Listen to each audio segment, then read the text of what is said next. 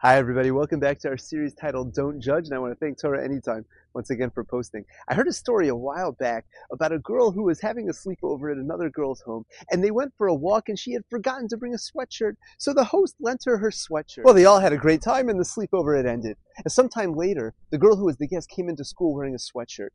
And her friend came over and said, Hey, that's my sweatshirt. What are you doing? She said, No, no, th- this is mine. My father bought it for me. No, no, that's my sweatshirt. And she looked closer and she saw that there was a stain that was on the corner of the sweatshirt that had always been there. She knew that was hers. This is mine. No, my father bought this sweatshirt for me. I'm telling you. No, you stole this from me. And this fight erupts between the two of them. And the classmates join in and people start taking sides. And there's this entire argument taking place within this whole class. And this goes on for several days. Well, after a number of days, this girl brought it up at home and she had found her, that her older sister had taken the sweatshirt to the dry cleaners to be cleaned. And when they went there, they said, "Oh, let, where's the sweatshirt?" And they said it was handed in so long ago. We have a policy that any item of clothing that's here for over 30 days, we give it to a secondhand store.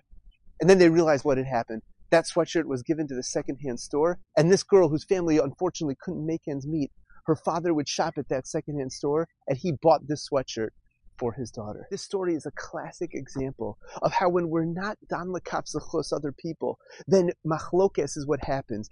Arguments, fights, total lack of shalom. The Sefer HaChinuch tells us that one of the main reasons behind this mitzvah of being dan lekaf zechus is in order to create shalom amongst people.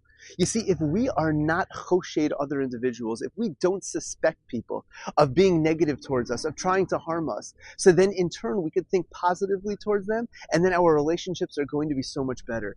It's when we're not malamed chus, and we assume that person said something negative against me. We assume that person stole my sweatshirt. We assume that they were trying to cause me harm. That's when the lashon hara starts. That's when the negativity starts, and that's when the machlokes erupts. If we want to be able to create more shalom in all of our relationships, with our spouse, with our children, with our neighbors, with our communities, then what we have to do is learn how to be dan lekaf zechus.